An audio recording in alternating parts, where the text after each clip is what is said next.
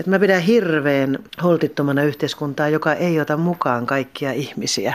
Se on todella tyhmää, koska sen sijaan, että he vois olla voimavarana kantamassa oman kortensa kekoon, niin heidät jotenkin maksetaan hiljaisiksi jonnekin nurkkaan, jonnekin piiloon, pois silmistä. Se ei hyödytä ketään. Mä oon joka paikassa, kun on mahdollisuus, niin puhun tästä asiasta, koska mä oon nähnyt itse omin silmin, että kuinka paljon hyötyä tällaisesta ajattelusta on ja kuinka paljon hyötyä näistä ihmisistä on yhteiskunnalle, kun heidät otetaan mukaan. Porras kerrallaan, askel, askel kerrallaan, ei suoraan vapaille markkinoille, vaan välityömarkkinoiden kautta.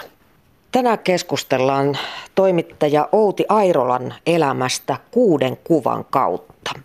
Paikka on Sahakatu Kokkolassa, Yksipihlajan satama, tehdas ja työläiskaupungin osassa ja tarkemmin sanottuna olemme Potirannassa. Eli eh, Potti on siis Pohjanlahden poukama. Kyllä, tämä on, tämä on se ihana meri, johon olen ehkä ajatellut, että haluan tuhkani ripoteltavan. Täällä, täällä on se kaikkein täysin elämä ja se suurin elämä tapahtunut, mitä yhden ihmisen kohdalle voi sattua.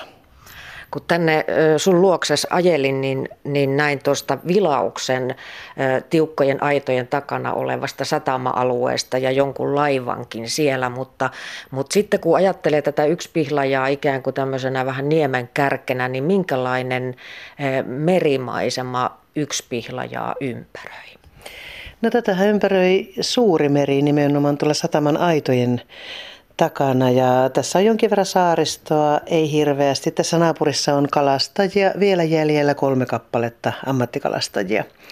Ja, ja satama on tosiaan nyt suljettu, mutta vielä tässä munkin elämän ja varsinkin nuoruuden aikana se oli täynnä tietysti baareja ja merimiehiä ja merimieskirkkoa ja muuta. Ja sehän on valtava harmi, että sinne ei enää pääse upea, hieno meri. Ruotsi on tuossa sadan kilometrin päässä suurin piirtein toisella puolella.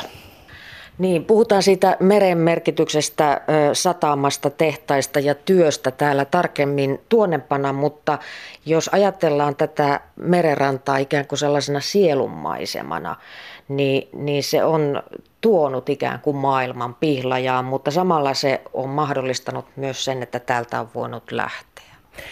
Kyllä, tämä on ollut, tai jotenkin mä joskus ajattelen, että tämä on sellainen maailman peräreuna, kun tulee tuolta Etelä-Suomesta, niin tuntuu, että vieläkö tämä tie jatkuu ja okei, tähän se päättyy, tässä, tässä on se reuna. Ja se on jotenkin hirveän turvallista tulla tänne maailman reunalle ja kuitenkin nähdä suuri maailma ja aistia se kaikki elämä, mitä on jossain kaukana, mikä laivojen myötä tulee ja menee. Ja, jotenkin miettii tätä historiaa, niin tämä yksi on muodostunut hyvin omintakeiseksi paikaksi. Varmaan juuri sen takia, että tänne tuli niin paljon kansainvälistä väriä jo sata vuotta sitten. Tuli hengellisiä aatteita, tuli sosialismin tuulet, tuli kaikenlaiset erilaiset näkemykset ja ihmiset ja se on muovannut tätä kylää sellaiseksi, joka on ehkä sen paras puoli mun mielestä suvaitsevaisuus. Täällä on aina ollut kaikenlaisia ihmisiä ja niitä mahtuu täällä olemaan vieläkin. Tämä päivä, jolla teemme tätä haastattelua, on varsin tuulinen ja sen takia olemme sisällä. Ja äh, niin sanotussa pikkutalossa, pihapiirissä, jossa on useitakin rakennuksia. Ja Outi Airola on saanut tähän viereensä Elsa-koiran. Täällä on itse asiassa kolme koiraa täällä huoneessa nyt meidän kanssa. Välillä tässä meidän välissä on ollut kaksikin otusta. Mutta Outi Airola, olet ammatiltasi toimittaja ja sinut tunnetaan ja muistetaan muun muassa Maikkarin uutisista ja olet myös Kokkola-lehden päätoimittaja mutta myös hyvin keskeinen henkilö tämän Yksipihlajan kaupunginosan asukas- ja kulttuurityön pyörittämisessä. Olet asukasyhdistyksen puheenjohtaja ja järjestät joka kesäistä Yksipihlajan kulttuuriviikkoa, puhaat kesäteatterissakin ja ö, olet ollut perustamassa työttömiä auttavaa osuuskuntaa, joka on muun muassa korjannut vanhoja taloja ja lisäksi sä oot kirjoittanut näytelmiä ja kirjoja, muun muassa Yksi ja kirja, joka on muuten tuossa meidän edessämme. Ja tallentaa hienolla tavalla tämän Pihlajan yhteisön historiaa. Mutta ennen kuin me mennään tähän kaikkeen, niin, niin valitaan ensimmäinen kuva, joka kertoo sinun elämästäsi ja se avaa meille näkymän vanhan keltaisen puutalon pihapiiriin. Talon vieressä on, on punainen vanha puurakennus, jonka vintin ikkunalaudalla on kirjoja ja kukkia. Kahvila Saha on siis paikka ja sen toimintaan paneudutaan ihan kohta, mutta ensin tämän, tämän talon ja sinun yhteinen historia. Minkälainen se oikein on? No se on tietysti elämän sattumakauppa. Mä opiskelin ja asuin Turussa ja viihdyin siellä todella hyvin, myöskin sen merimaiseman takia. Ja tämähän on ihan sataman tuntumassa ja täällä mä pyörin lapsena. Täällä oli aivan upea, värikäs, hulvaton elämä.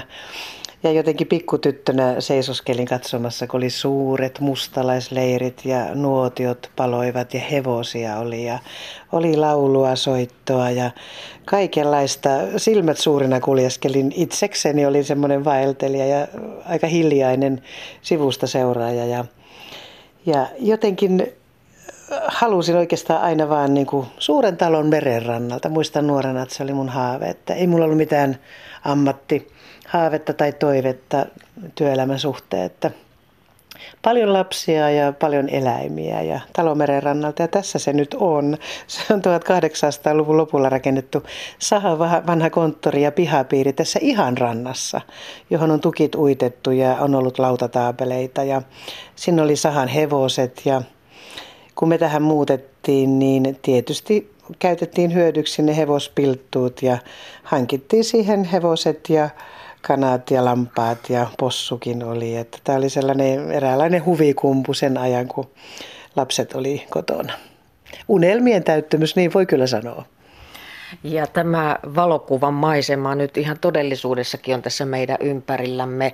Nyt tämä koira meinaa viedä tämä mikrofoni. Kesäteatteri on tässä omassa kotipihassa. Sitten tässä on sauna myöskin, laituri tietenkin kun merenrannalla ollaan ja veneitä on on tuossa lähellä. Vahvaa kulttuurityötä tekevä kahvila Saha on aika monenkin tuntema paikka. Miten sä Outi Airalla tulit perustaneeksi?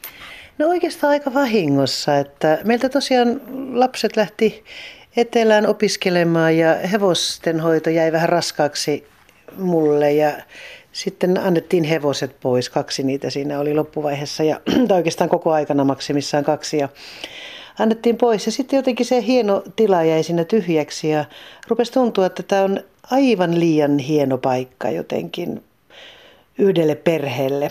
Tämä on tosi hieno tämmöinen Lahden poukama. Ja meillä oli kesäteatteri ollut tuossa jo aiemmin ja kahvitukset oli aina vähän hankala järjestää, kun jos satoo, niin piti kahvitukset laittaa terassille tai mihin milloinkin. Ja keksittiin ensin, että siinähän pieni semmoinen kahviomahdollisuus. Ja sitten yhtäkkiä, kun tässä on omassa perheessä ja lähipiirissä, meillä on myös tämä musiikkiyhdistys, jossa on paljon erilaisia kokoonpanoja, niin innostuttiin, että no tällainen musiikkikahvila voisi olla kivaa. Ja sitä asioista sen enempää tietämättä ryhdyttiin sinne porukalla talkoilla laittamaan. Ja jos olisin tiennyt, kuinka vaikea ne luvat kaikki on saada, niin ehkä en olisi siihen ryhtynyt, että nyt seitsemän vuoden jälkeen vihdoinkin on pysyvä lupa tullut. Ja joka vuosi näitä erilaisia liitteitä on pitänyt 14 toimittaa ja, ja hakea ne luvat. Se on maksanut pari tuhatta euroa vuosia. Ja esimerkiksi joka vuosi pitänyt todistaa, että ei ole holhouksen alainen ja, ja muuta. Ja, ja tota, no onneksi sitä ei silloin tiennyt, koska ei olisi siihen muuten ryhtynyt. No kahvila Saha on tosiaan myös keikkapaikka ja, ja kun käytiin läpi yhdessä näitä valokuvia tähän radio-ohjelmaan, niin, niin tietysti kuvia oli paljon ja oli vaikea valita, mutta siellä oli esimerkiksi sellainenkin valokuva, jossa Kai Chydenius on etualalla ja Remu kurkistaa ikkunasta. Ja sitten oli myös Tuure Kilpeläinen orkestereinen sun keittiössäsi musisoimassa. Eli onko tämä ihan normaali toiminta? Kyllä se aika normaalia on. Että mulla on vähän sellainen ajatus, että on mä en tykkää sellaisesta lokeroista missään asioissa, en yhteiskunnassa, en kulttuurissa, en oikeastaan missään talouselämässä ja ajattelussakaan. Vaan musta on kiva sekoittaa asioita ja, ja Remu ja Kain kohtaaminen oli hieno. Toinen oli hieno, kun oli Paleface ja opera samana iltana peräkkäin. Ja Palefacein porukka hy- hyppeli ilkosilla uimaan samalla kuin opera porukka lauloi. Niin se oli myös semmoinen jotenkin hirveän hieno kokemus, että musta on kiva vähän pakottaakin ihmisiä kuuntelemaan ja näkemään niin kuin erilaista. Ja nyt mä tykkään hirveästi, tästä rap-genrestä, mikä on syntynyt Suomeen. Ja tuosta meidän talosta on tullut vähän sellainen, siellä on paljon meillä musiikkiyhdistyksen harjoituksia talvisin. Kesällä ne on täällä pihalla tai sahassa. Ja se on vähän sellainen avointen ovien talo, että ehkä opin jo kotona, meillä oli koti samantyyppinen.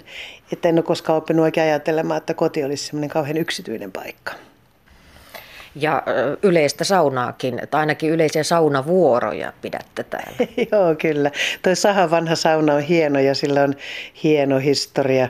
Tämä aluehan oli täynnä Sahan rakkeja, jännä sana, se tulee varmaan Ruotsin barakista, eli pieniä asuntoja. Ja, ja sitten ei ollut pyykkitupaa ja erään suurperheen emäntä putosi sitten, avannossa pestiin pyykit, niin putosi jäihin ja kuoli niin silloin meni työläiset lakkoon ja saivat tuon pesutuvan tuohon saunan yhteyteen. Sauna oli ollut. Ja tota, se on siitä saakka palvellut tuommoisena, koska melkein kaikki oli sahalla töissä, niin melkein kaikki sai siellä saunoa. Ja mä halusin jotenkin tällaisen kulttuurin ja tavan avata uudestaan ja se on ollut ihan mahtava.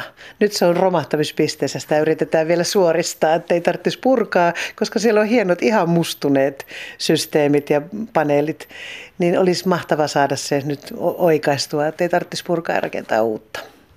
Jos haluat katsoa näitä kuvia tarkemmin, joista Outi Airolan kanssa puhumme, niin, niin voit katsoa niitä osoitteessa yle.fi kautta kuusi kuvaa.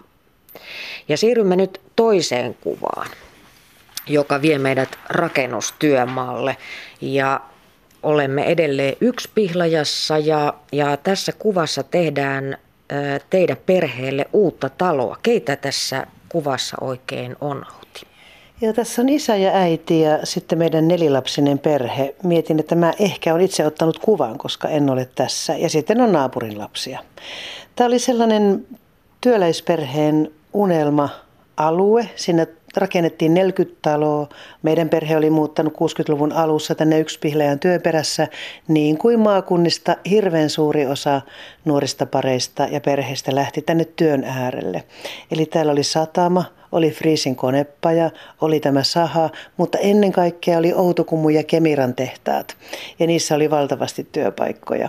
Ja se oli ihan uskomaton se elintason nousu, minkä omatkin vanhemmat koki sitten, kun he pääsi juoksevien vesien, sisävessojen, suihkun, pesukoneiden ynnä muiden maailmaan. Ja tämä alue täyttyy näistä ihmisistä. Mekin oltiin siihen saakka asuttu tuossa sataman tuntumassa pienessä. Sinne oli, kyllä, siinä oli kyllä kaksi huonetta, mutta se oli iso talo, jossa asuu paljon komennusmiehiä ja, ja siinä oli yleinen sauna pihassa. Ja mä muistan itse, että mä en kotiutunut tähän uuteen taloon ja siihen lastulevyn tuoksuun niin koskaan. Se oli hyvin erikoista. Kun vanhemmat muutti pois, niin ei ollut mitään heikkoa mullakaan, että tämä talo ilman muuta myytiin. Sen sijaan nämä sataman hajut ja tuoksut ja se värikäs elämä, mikä jäi tänne. Alakerrassa asui leski, joka povasi korteista. Ja, ja tosiaan tämä soittolaulo, värikkyys, erilaiset ihmiset, ulkomaalaiset, kaikki se. Se oli jotenkin se mun semmoinen niin kuin haavemaisema. Mutta siinä ollaan kuitenkin uuden hienon lastulevy 60, 60-luvun talon äärellä ja pihassa. Tuota, jos katsotaan vielä tarkemmin tuota kuvaa ja kuvan tunnelmaa, niin semmoinen niin kuin arkinen työn keskellä ehkä otettu kuva. Muutamalla on kädessään lapio, siinä näkyy jalkapallo ja eletään varmaan, onko kevät? Olisikohan kevät sitten, siinä varmaan pihatöitä isä on päättänyt panna lapset tekemään, että tässä ehkä kaikessa tuossa ajassa näkyy se työn eetos ja sellainen työn arvostaminen, mikä työläispaikkakunnilla oli hyvin tavallista, koska siitähän se leipä tuli ja lapsetkin pantiin lapsina töihin, mikä ehkä minustakin on muovannut tällaisen eräänlaisen työ ja toiminta hullun, että jotenkin joku sanoi, ei niin kuin osaa oikein olla jouten, vaan aina pitää jotakin touhuta ja tehdä, vähintään harrastaa. Ja sehän oli sellaista se elämä, että vanhemmatkin teki kahta tai kolmea työtä ja me lapset oltiin aika paljon keskenään ja hoidettiin nuorempia sisaruksia ja, ja tota, äitikin oli ravintolatyössä päivät siivoojana iltaisin ravintolassa ja ja se oli sellaista työntekoa. Sitä oikein niin kuin hommattiin sitä rahaa, että saatiin se kirjahylly, saatiin se Moskovits Elite, niminen auto siihen pihaan ja saatiin tota, tekonahkasohvat. Ja se oli kaikilla ikään kuin se samanlainen kaava, sillä tehtiin se, että nyt me ollaan menestytty ja päästy sieltä maaseudun ulkohuusseista ja lehmänlannan luonnista, semmoisesta oloista. Isä ja äitikin lähti suurista perheistä ja vähin varoin tänne oma onnea rakentamaan. Tätä kuvaa otettaessa sä oot ollut kuusi tai seitsemän vuotias siinä main suurin piirtein. Millainen Outi olit silloin? Mä olin aika hiljainen ja arka ja ujo. Siihen varmaan vaikutti se, että mä jouduin myös semmoiseen hankalaan, hankalaan niin kuin asiaan, joka aiheutti valtava häpeä mulle pitkäksi aikaa. Eli mä jouduin yhteen, yhteen taloon aina koulun jälkeen vähän niin kuin töihin, pikkasen niin kuin siivoilemaan ja auttelemaan. Ja äiti ja isä oli hirveän mielissään, että mä sain kerättyä rahaa. Jälkikäteen mä oon miettinyt, että mä tienasin vähän enemmän kuin äiti siivojan palkalla kuukaudessa. Eli mulla oli hirvittävästi rahaa ja, ja mä ostin meille kotiin stereot, kamerat, kaikki tämmöiset vehkeet. Siis sä oot ollut silloin vähän vanhempi kuin seitsemän. No mä olin niin kuin ekaluokalla, kun mä menin siihen taloon. Niin. Ja sen kuvaa en halua laittaa, koska mm. siellä tapahtui kauheita asioita. Nythän puhutaan seksuaalisesta hyväksikäytöstä ja, ja se oli sen tyyppistä. Ja siihen aikaan, tai sellaista, aika vakavaa. Mm. Ja se kesti siihen saakka, että mä olin 15 ja siihen aikaan ei ollut mitään tällaisia palvelevia puhelimia tai mitään, mihin tällaista asiaa olisi voinut sanoa. Ja sen takia se oli niin synkkää ja joskus toiset lapset sanoo mulle, että kuinka sä voit käydä siellä, että se mies on ihan hullu. Niin mä aina vastasin kaikille, että ei se mulle mitään tee. Eli mä niin opin valehtelemaan silloin lapsena ja nuorena. Ja se oli tietysti ihan mahtavaa sitten, kun kun hän menehtyi sitten yhtäkkisesti, kun mä olin 15. Ja jotenkin sen jälkeen tuntui, että elämä oli yhtä valoa ja iloa. Että se oli valtava semmoinen synkkä salaisuus, jota mä kannoin niin kauan sisälläni. Ja ei ollut ketään, jolle asiasta olisi voinut kertoa, ei ketään sellaista, joka... Tai en osannut kertoa sitä. Sanoin vain, että en haluaisi mennä sinne. Ja äiti ja isä sanoi, että totta kai sä meet, kun se maksaa niin hyvin sulle siitä. He ei varmasti voineet ajatella, että mitä siinä talossa tapahtui. Se oli sellainen synkkä asia, joka mä ymmärrän sen, mitä lapselle silloin tapahtuu, koska lapsi rupeaa ajattelemaan sitten, kun kasvaa isommaksi, että se on hänen vika, että hän on omalla toiminnallaan jotenkin houkutellut tämän miehen tähän. Ja vasta sitten, kun mun oma tytär, onneksi sain aika nuorena vanhimman lapsen 22-vuotiaana ja vasta kun mun oma tytär meni kouluun ja mä eräänä päivänä kulin sen talon ohi hänen kanssa, niin vasta silloin mulla naksahti tämä koko asia ensinnäkin mieleen. Mä olin painanut sen alitajuntaan. Se nousi mieleen ja mä yhtäkkiä niin vapauduin siitä kauheasta häpeästä ja syyllisyydestä ja sellaisista niin synkistä ajatuksista, jotka oli vaivannut mua hirveän monta vuotta tietämättä, mistä se johtuu. Ja yhtäkkiä mä ymmärsin, että ei noin pieni tyttö rääpäle, mäkin olin ujo ja laiha ja semmoinen hiljainen, niin eihän se voi olla sellaisen lapsen vika, mitä hänelle tehdään. Ja on hirvittävän hyvä, että näistä asioista puhutaan tänä päivänä. Puhutaan sillä tavalla myös, että lapset ja nuoret, joille tällaista tapahtuu, niin ymmärtävät, että siitä tuomitaan se henkilö, joka tällaiseen syyllistyy. Että onhan tätä seksuaalista hyväksikäyttöä ollut aina, mutta siitä aiemmin varmaan vaiettiin aika paljon. Ja veikkaanpa vähän, että jos sitä joku on kotona sanonut, niin vanhemmat eivät ole kyllä poliisille aikaisemmin edes rynnänneet, vaan siitä on vaan vaiettu ja jotenkin se asia hoidettu. Että on hyvä, että siitä puhutaan nyt.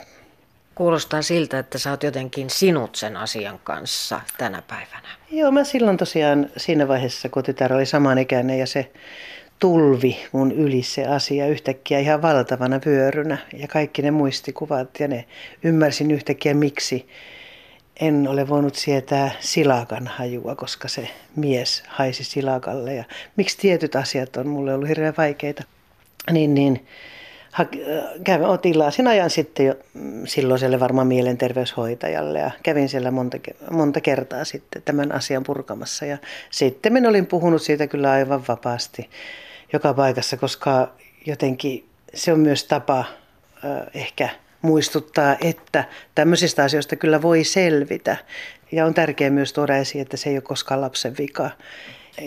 Itse yritin silloin vielä viedä juttua sen takia oikeuteen, että vaimo eli ja olisin halunnut, että semmoinen, joka tietää ja suojelee miestä, tietää mitä siinä tapahtuu, niin hänkin joutuisi vastuuseen siitä. Olisin halunnut sellaisen lain, koska on myös pariskuntia, niin kuin hekin oli, jossa vaimo tiesi, mitä mies teki tytölle ja, ja antoi sen tapahtua jostakin syystä. Mutta se oli vanhentunut. Tämä, nythän tämä rikosaika on pidentynyt, mikä on hirveän hyvä asia, koska usein nämä poistuu mielestä ja palaa mieleen vasta sitten aikuisena. No sitten siirrytään siihen vaiheeseen, kun Outi Airola on teini-ikäinen. Minkälaista elämä sitten silloin oli pihlajassa? Täällä keskiössä oli koulu, kirkko ja työväentalo ja, ja nämä lapsuuden varjot, mistä kerroit, alkoi jäädä vähän niin kuin taakse oli 70-lukua ja yksi jengiäkin. Joo, se oli ihan mahtavaa aikaa. Tosiaan isä, kun oli hyvin uskonnollisesta suuresta perheestä, niin halusi, että lapset käy sekä pyhäkouluissa, pyhäkoulussa että pioneereissa. Ja meillä oli mielenkiintoinen tämä kasvualusta, että me laulettiin kirkossa siskon kanssa ja sitten oltiin pioneereissa, jossa täällä se painotti tällaiseen että hyvin paljon oli maailman rauhaa ja solidaarisuutta ja että se oli aika sellainen, mikä varmaan rakentanut mun maailmankuvaa, tämmöistä maailman parantamisen henkeä, joka on jotenkin mulle jäänyt elämään ihan molemmista lähtökohdista. Ja tota, itse ajattelen, että nämä, tämä seurakunnan homma ja tämä työväentalon homma on hyvin lähellä toisiaan. Että molemmissa on ehkä tällainen armonkin ajatus, että kaikki ihmiset pitää ottaa vastaan sellaisena kuin he ovat ja unohtaa se, mitä on tapahtunut, lähteä siitä hyvästä, mitä on mahdollisuus viedä eteenpäin. Ja, ja tota, toisaalta tämä heikompi osaisten huomioiminen, niin molemmissa näissä kirkossa ja työväentalossa varmasti on tätä asiaa omista lähtökohdista viety eteenpäin. Se oli tosi hurjaa aikaa siinä mielessä, että, että poliittinen kuohunta oli kaikkein kovimmillaan silloin. Ja yksi pihlejä pidettiin kommunistikylänä. Täällä sai todella suuret siivet sosialismihaaveet ja aatteet. Ja täältä oli aikanaan jo kävelty Moskovaan, kävelty punaupseerikoulutukseen. Ja täältä lähdettiin paljon, paitsi muilutettiin, niin myös lähdettiin paljon Neuvostoliittoon. Jäätiin sinne rakentamaan sosialismia Monessa polvessa nämä perinnöt oli hyvin vahvat ja siksipä kun kaupunkiin mentiin oppikouluun kymmenvuotiaana, niin kyllä meitä niin ryssänpenskoiksi aika lailla huudeltiin ja kiusattiin. Ja tietenkin meidän kamppeet ei ehkä olleet niin hyvät aina kuin muilla. Ja se oli semmoista aika kovaa kiusaamista ja siitä syntyi tämä pihlajajengi, joka ryhtyi sitten ikään kuin väkivalloin huolehtimaan siitä, että pihlajalaisia ei kiusata kaupungissa. Siitä tuli todella, todella väkivaltainen jengi. Siinä oli omaakin veli mukana, joka on myöhemmin kirjoittanut kirjankin tästä, hyvin pasifistisen kirjan, joka lähtee siitä, että väkivalta ei koskaan voi olla hyväksyttyä. Ja että se syntyy tämmöisessä yhteisössä, missä ollaan ehkä altavastaajan roolissa niin kuin yhteiskunnassa. Yksi piileessään ajateltiin, että yhteiskunta on porvarien yhteiskunta. Se on paremman väen ja elitin yhteiskunta. Ja isäkin, joka hankki meille pianon, halusi tämmöistä luovuutta tukea, niin hän ei missään nimessä hyväksynyt, että oltaisiin menty konservatorioon ottaa soittotunteja, vaan työväenopisto oli ainut oikea paikka. Että semmoinen herran pelko, herra viha, se oli hyvin suurta. Ajateltiin, että poliisi, kirkko, kaikki tämä, nämä instituutiot, ne on niin kuin muiden puolella kuin työväestön puolella. Se oli tosi vahva ajatus. Eikä yhtään, katsottiin hyvin vinoa mua, kun mä ilmoitin, että mä haluaisin mennä lukioon. Niin sitä pidettiin todella niin kuin huonona ajatuksena, koska lukio maksaa ja siitä voi johtaa tie tämmöiseen niin herrojen puolelle. Et se ei ollut mitenkään haluttu, koska satama ja nämä tehtaat on hyviä työpaikkoja ja äitilläkin oli ajatus, että tehtaalle siivoamaan. Sisko sinne pääsikin ja sinne mullekin olisi varmaan järjestynyt paikka, mutta jotenkin sitten olin kiinnostunut maailmasta aika laajasti ja halusin lähteä opiskella lisää. Outi Airola lähditkin sitten Turkuun opiskelemaan lukion jälkeen roomalaista kirjallisuutta, eikö totta? Miten tuota siihen suhtauduttiin? No kyllä, eihän sitä tietenkään, tietenkään pidetty mitenkään niin järkevänä. Enkä mä tiedä jälkikäteen kuinka järkevää se oli. En vieläkään tiedä, että mitä roomalaisen kirjallisuuden niin kuin korkeilla oppiarvoilla olisi työtä tehty. Mutta ehkä se oli myös vähän sellaista kapinaa. Että mä halusin jotenkin myös kapinoida sitä tätä yhteisöä kohtaan. Että mä näin kauhean ahtaana sen, että täällä asutaan koko elämä, mennään naimisiin, rakennetaan semmoinen lastulevytalo ja ostetaan se auto ja se kirjahylly, johon pannaan sitten niitä Moskovasta tuotuja maatuskoja ja muuta esineistöä. Että mä jotenkin niin kuin halusin niin kuin laajentaa sitä maailmankuvaa. Ja voi olla, että tuo valinta oli ihan semmoista kiusantekoa vaan isää, isää kohtaan, joka ei ymmärtänyt lainkaan. Mä sitten luin paljon eri, luin Suomen historiaa, kulttuurihistoriaa, uskontotieteitä, folkloristiikkaa ja siihen aikaan sai vapaasti yliopistossa opiskella asioita. Ja ne oli hirveän kiinnostavia, ihan mahtavaa aikaa. Teit lopputyösi Turun yliopiston folkloristiikan laitokselle kisälliryhmä veljistä. Eli nämä kisälliryhmät oli tällaisia laulavia sanomalehtiä, eli tavallaan vähän niin kuin oman aikansa räppiä. Mutta muuttuiko tässä vaiheessa myös sinun näkökulmasi ikään kuin yksi pihlajan kulttuuriin tai sen arvoon?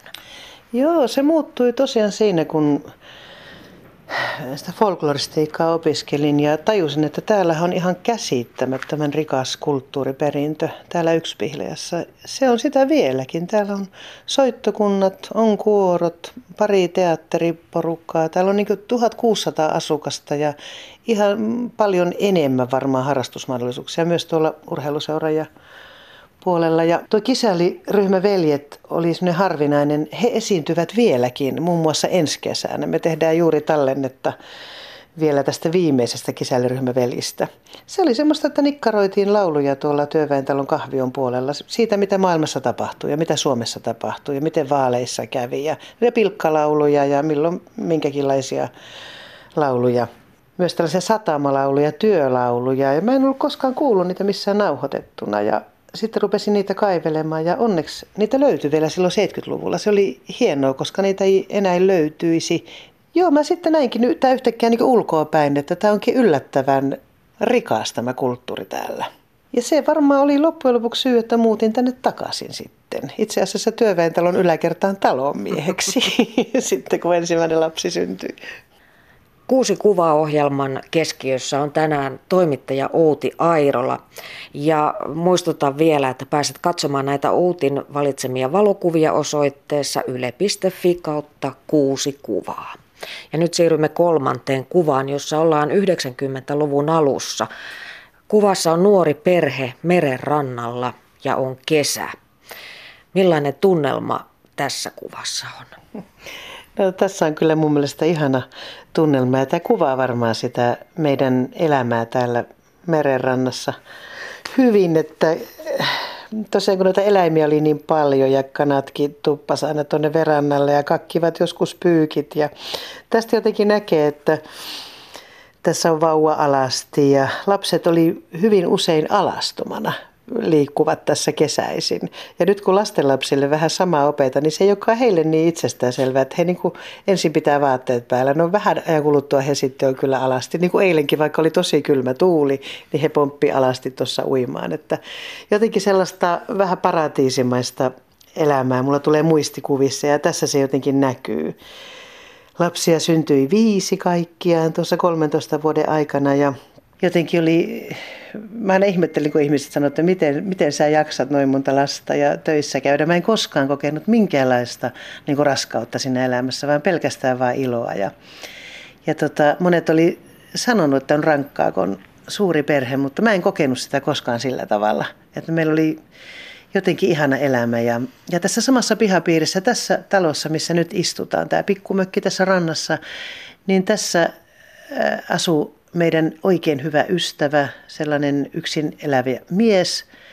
Hän asuu tässä. Sitten meidän isä varsinkin oli tosi paljon tässä meidän perheessä mukana. Hän kävi joka päivä ja viihtyi tässä hirvittävän hyvin, teki kaikenlaisia remontteja. Ja, ja sitten oli tällä vanhimmalla tytöllä oli sitten tästä jo 13-vuotiaasta hän seurusteli semmoisen muutaman vuoden vanhemman kaverin kanssa ja, ja he sai lapsen sitten, kun Sara ei ollut ihan täyttänyt 18. Meidän perhe oli aika iso käytännössä. Ja tässä sitten yhtäkkiä tapahtui se, se kuva, mitä nyt en löytänyt tähän. Niin se kuva on se, että siinä on minun isä, tämän talon asukas se Jonne ja sitten vielä Saran mies Toni. Ja he kaikki tupakoivat ja katsovat tuonne merelle tuossa rannassa. Ja seuraavana kesänä he kaikki olivat kuolleet. Ja myöskin vielä tuli vakava sairaus perheeseen tämän lisäksi. Niin se oli sellainen kohta kyllä elämässä, että jotenkin mietin, että voiko, miten voi edes näin niin kuin tapahtua. Eli tyttären mies lähti juhlimaan vauvan syntymää, kun vauva oli kaksiviikkoinen. Ja hän ei siltä reissulta koskaan palannut. Hän sai sillä reissulla tuommoisen aivoverenvuotokohtauksen ja kolmantena päivänä teholla sitten letkut irrotettiin, hän menehtyi ja tytär jäi leskeksi alle 18-vuotiaana kaksiviikkoisen vauvan kanssa, muutti siihen kotiin sitten takaisin ja isä meni kahdessa kuukaudessa keuhkosyöpään ja tämän asu, al, talon asukas Jonne meni viidessä kuukaudessa keuhkosyöpään ja nämä kaikki tapahtui vuoden sisällä.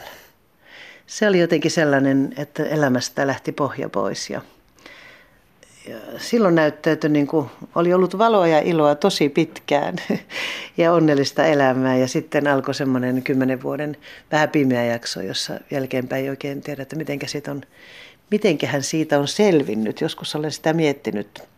Mutta jotenkin siitä kaikki selvittiin ja voi olla, että entistä tiiviimpi on meidän perhe tänä päivänä. Meillä on aina ollut vähän tällainen italialaistyyppinen perhe, että ollaan hyvin, hyvin läheisiä, sekannutaan toistemme asioihin ja eletään aika tämmöistä yhteistä elämää. Niin tota, se on varmaan, varmaan auttanut sitten siinä. Neljännessä valokuvassa on hattupäinen mies ja koira – istutaan ulkona, on selvästikin kesä. Mies istuu valkoisella muovituolilla ja silittää koiraa, joka taitaa olla tämä Elsa, joka tässä selkäni takana tällä hetkellä on. Ja tällä miehellä on päässään vähän erikoinen kirkkaan punainen lännen hattu tai tuommoinen cowboy-hattu. Outi Airola, kuka tämä mies oikein on?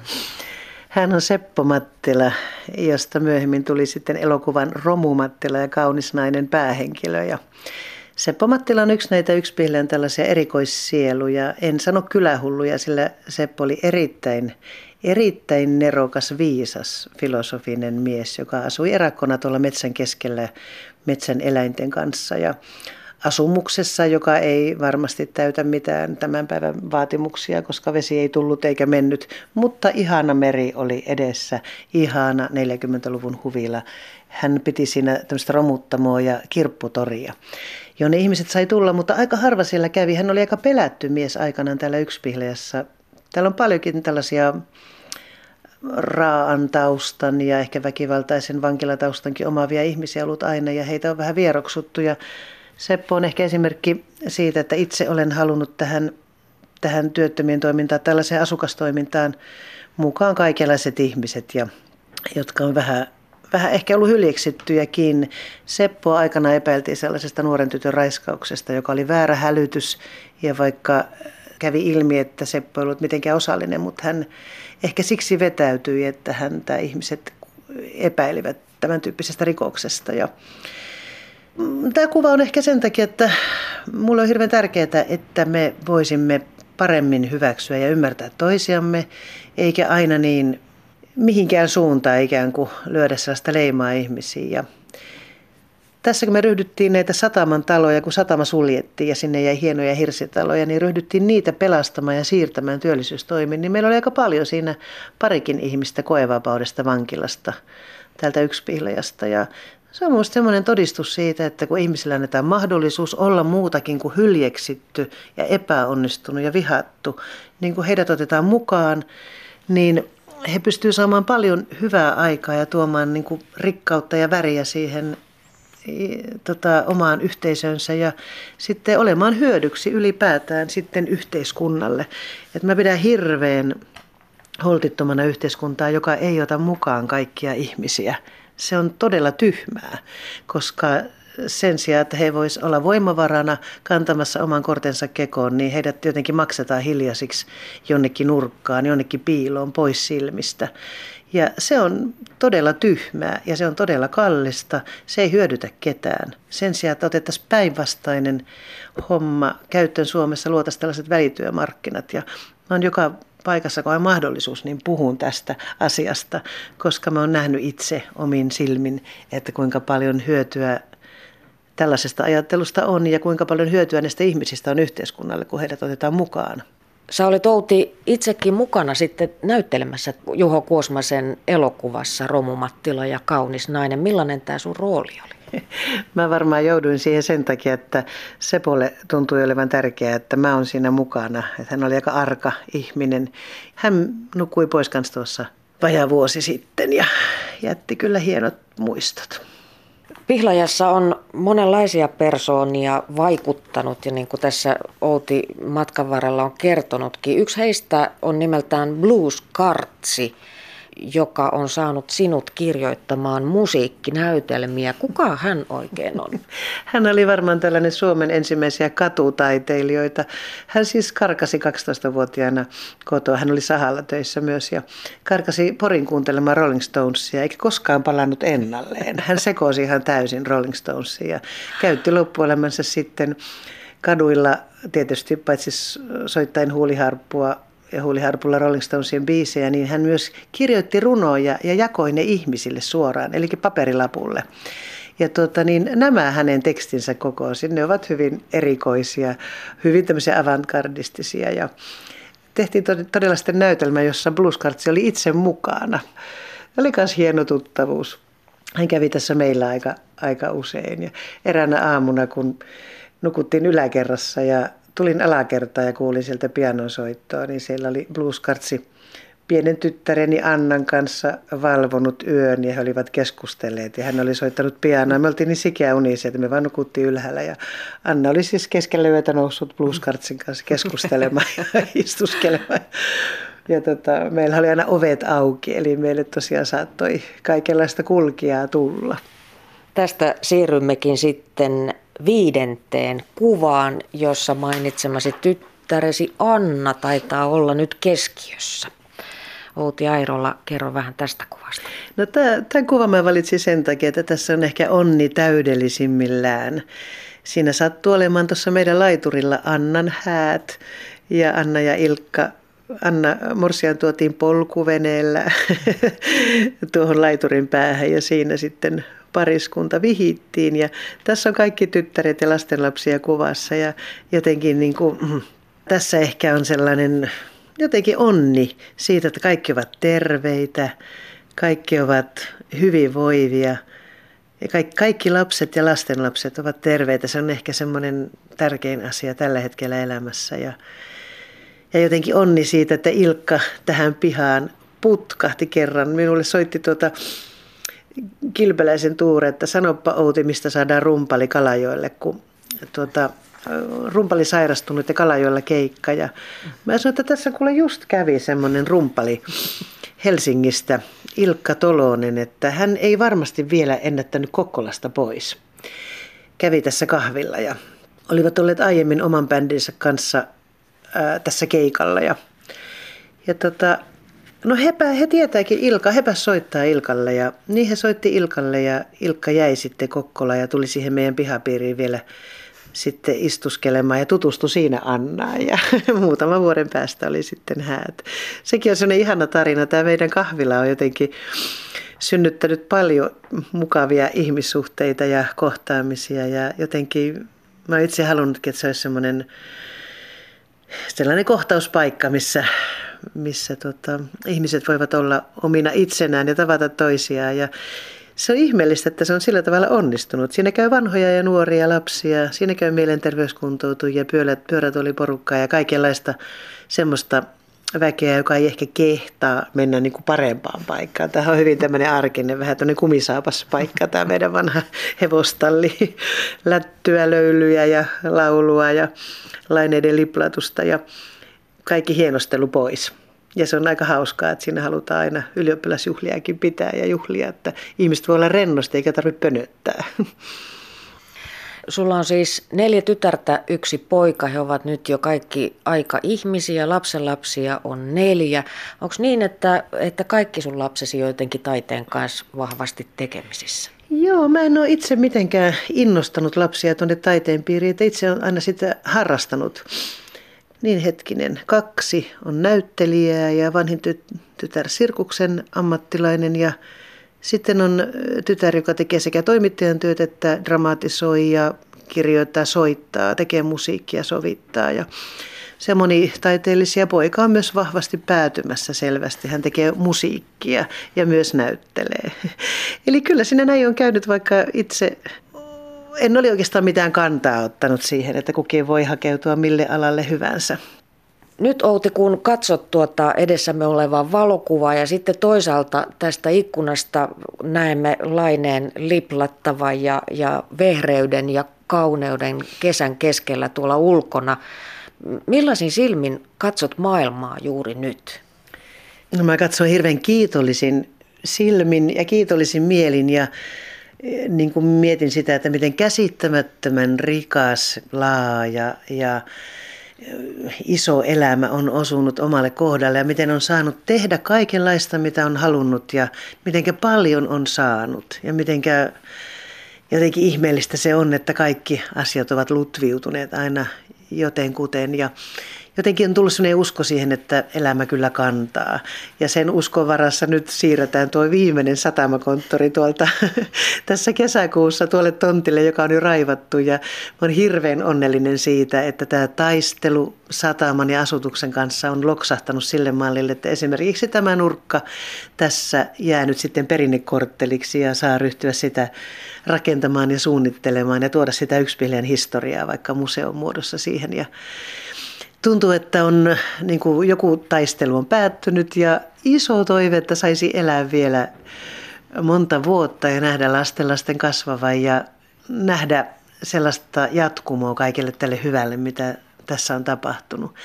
Ja jotenkin mä koen, että Suomessakin kuitenkin sellaiset, nämä vanhat kahtiajaot alkaa olla historiaa ja jotenkin ehkä tällainen yhteinen rakentamisen henki on vähän saamassa jalansijaa ja se on minusta hieno asia. Olemme nyt käyneet läpi viisi tärkeää kuvaa elämäsi varrelta, mutta kuudes kuva on vielä ottamatta. Outi Airola, millainen se voisi olla? Mä en kyllä yhtään miettinyt tuota asiaa etukäteen, mutta mulla on vähän sellainen haave ollut, että mä haluaisin hurttiruutalla ajaa vielä tuolta Bergenistä sinne Pohjois-Norjaan niihin kalastuskyliin, missä olin nuorena töissä ja sain sillä hurttiruutalla ajella. Ja ehkä se on sellainen yksi haave, mutta kyllä mä luulen, että mun suurin haave on nytkin toteutumassa tänä kesänä, kun mä näen tätä uusi teatterin tekijäpolvi nyt jatkaa tätä näytelmien sarjaa, mitä itse tein, missä oli yksi pila New York, yksi pila Vladivostok, yksi pila Copenhagen ja jotenkin nyt tulee yksi pila Hammerfest. Mä oon ihan äärimmäisen innostunut siitä, että tulee uusi polvi ja tekee omalla tavallaan ja kuitenkin kunnioittaa perinnettä ja sitä kaikkea arvokasta ja hyvää, mitä on. Niin se on ehkä täyttyy jo tässä tänäkin kesänä ja kun tuo viimeinen rakennus tuolta satamasta saadaan vielä siirrettyä ja kunnostettua ja entisöityä, niin jotenkin mä koen, että ehkä siinä on sitten mun elämäntyö täyttynyt.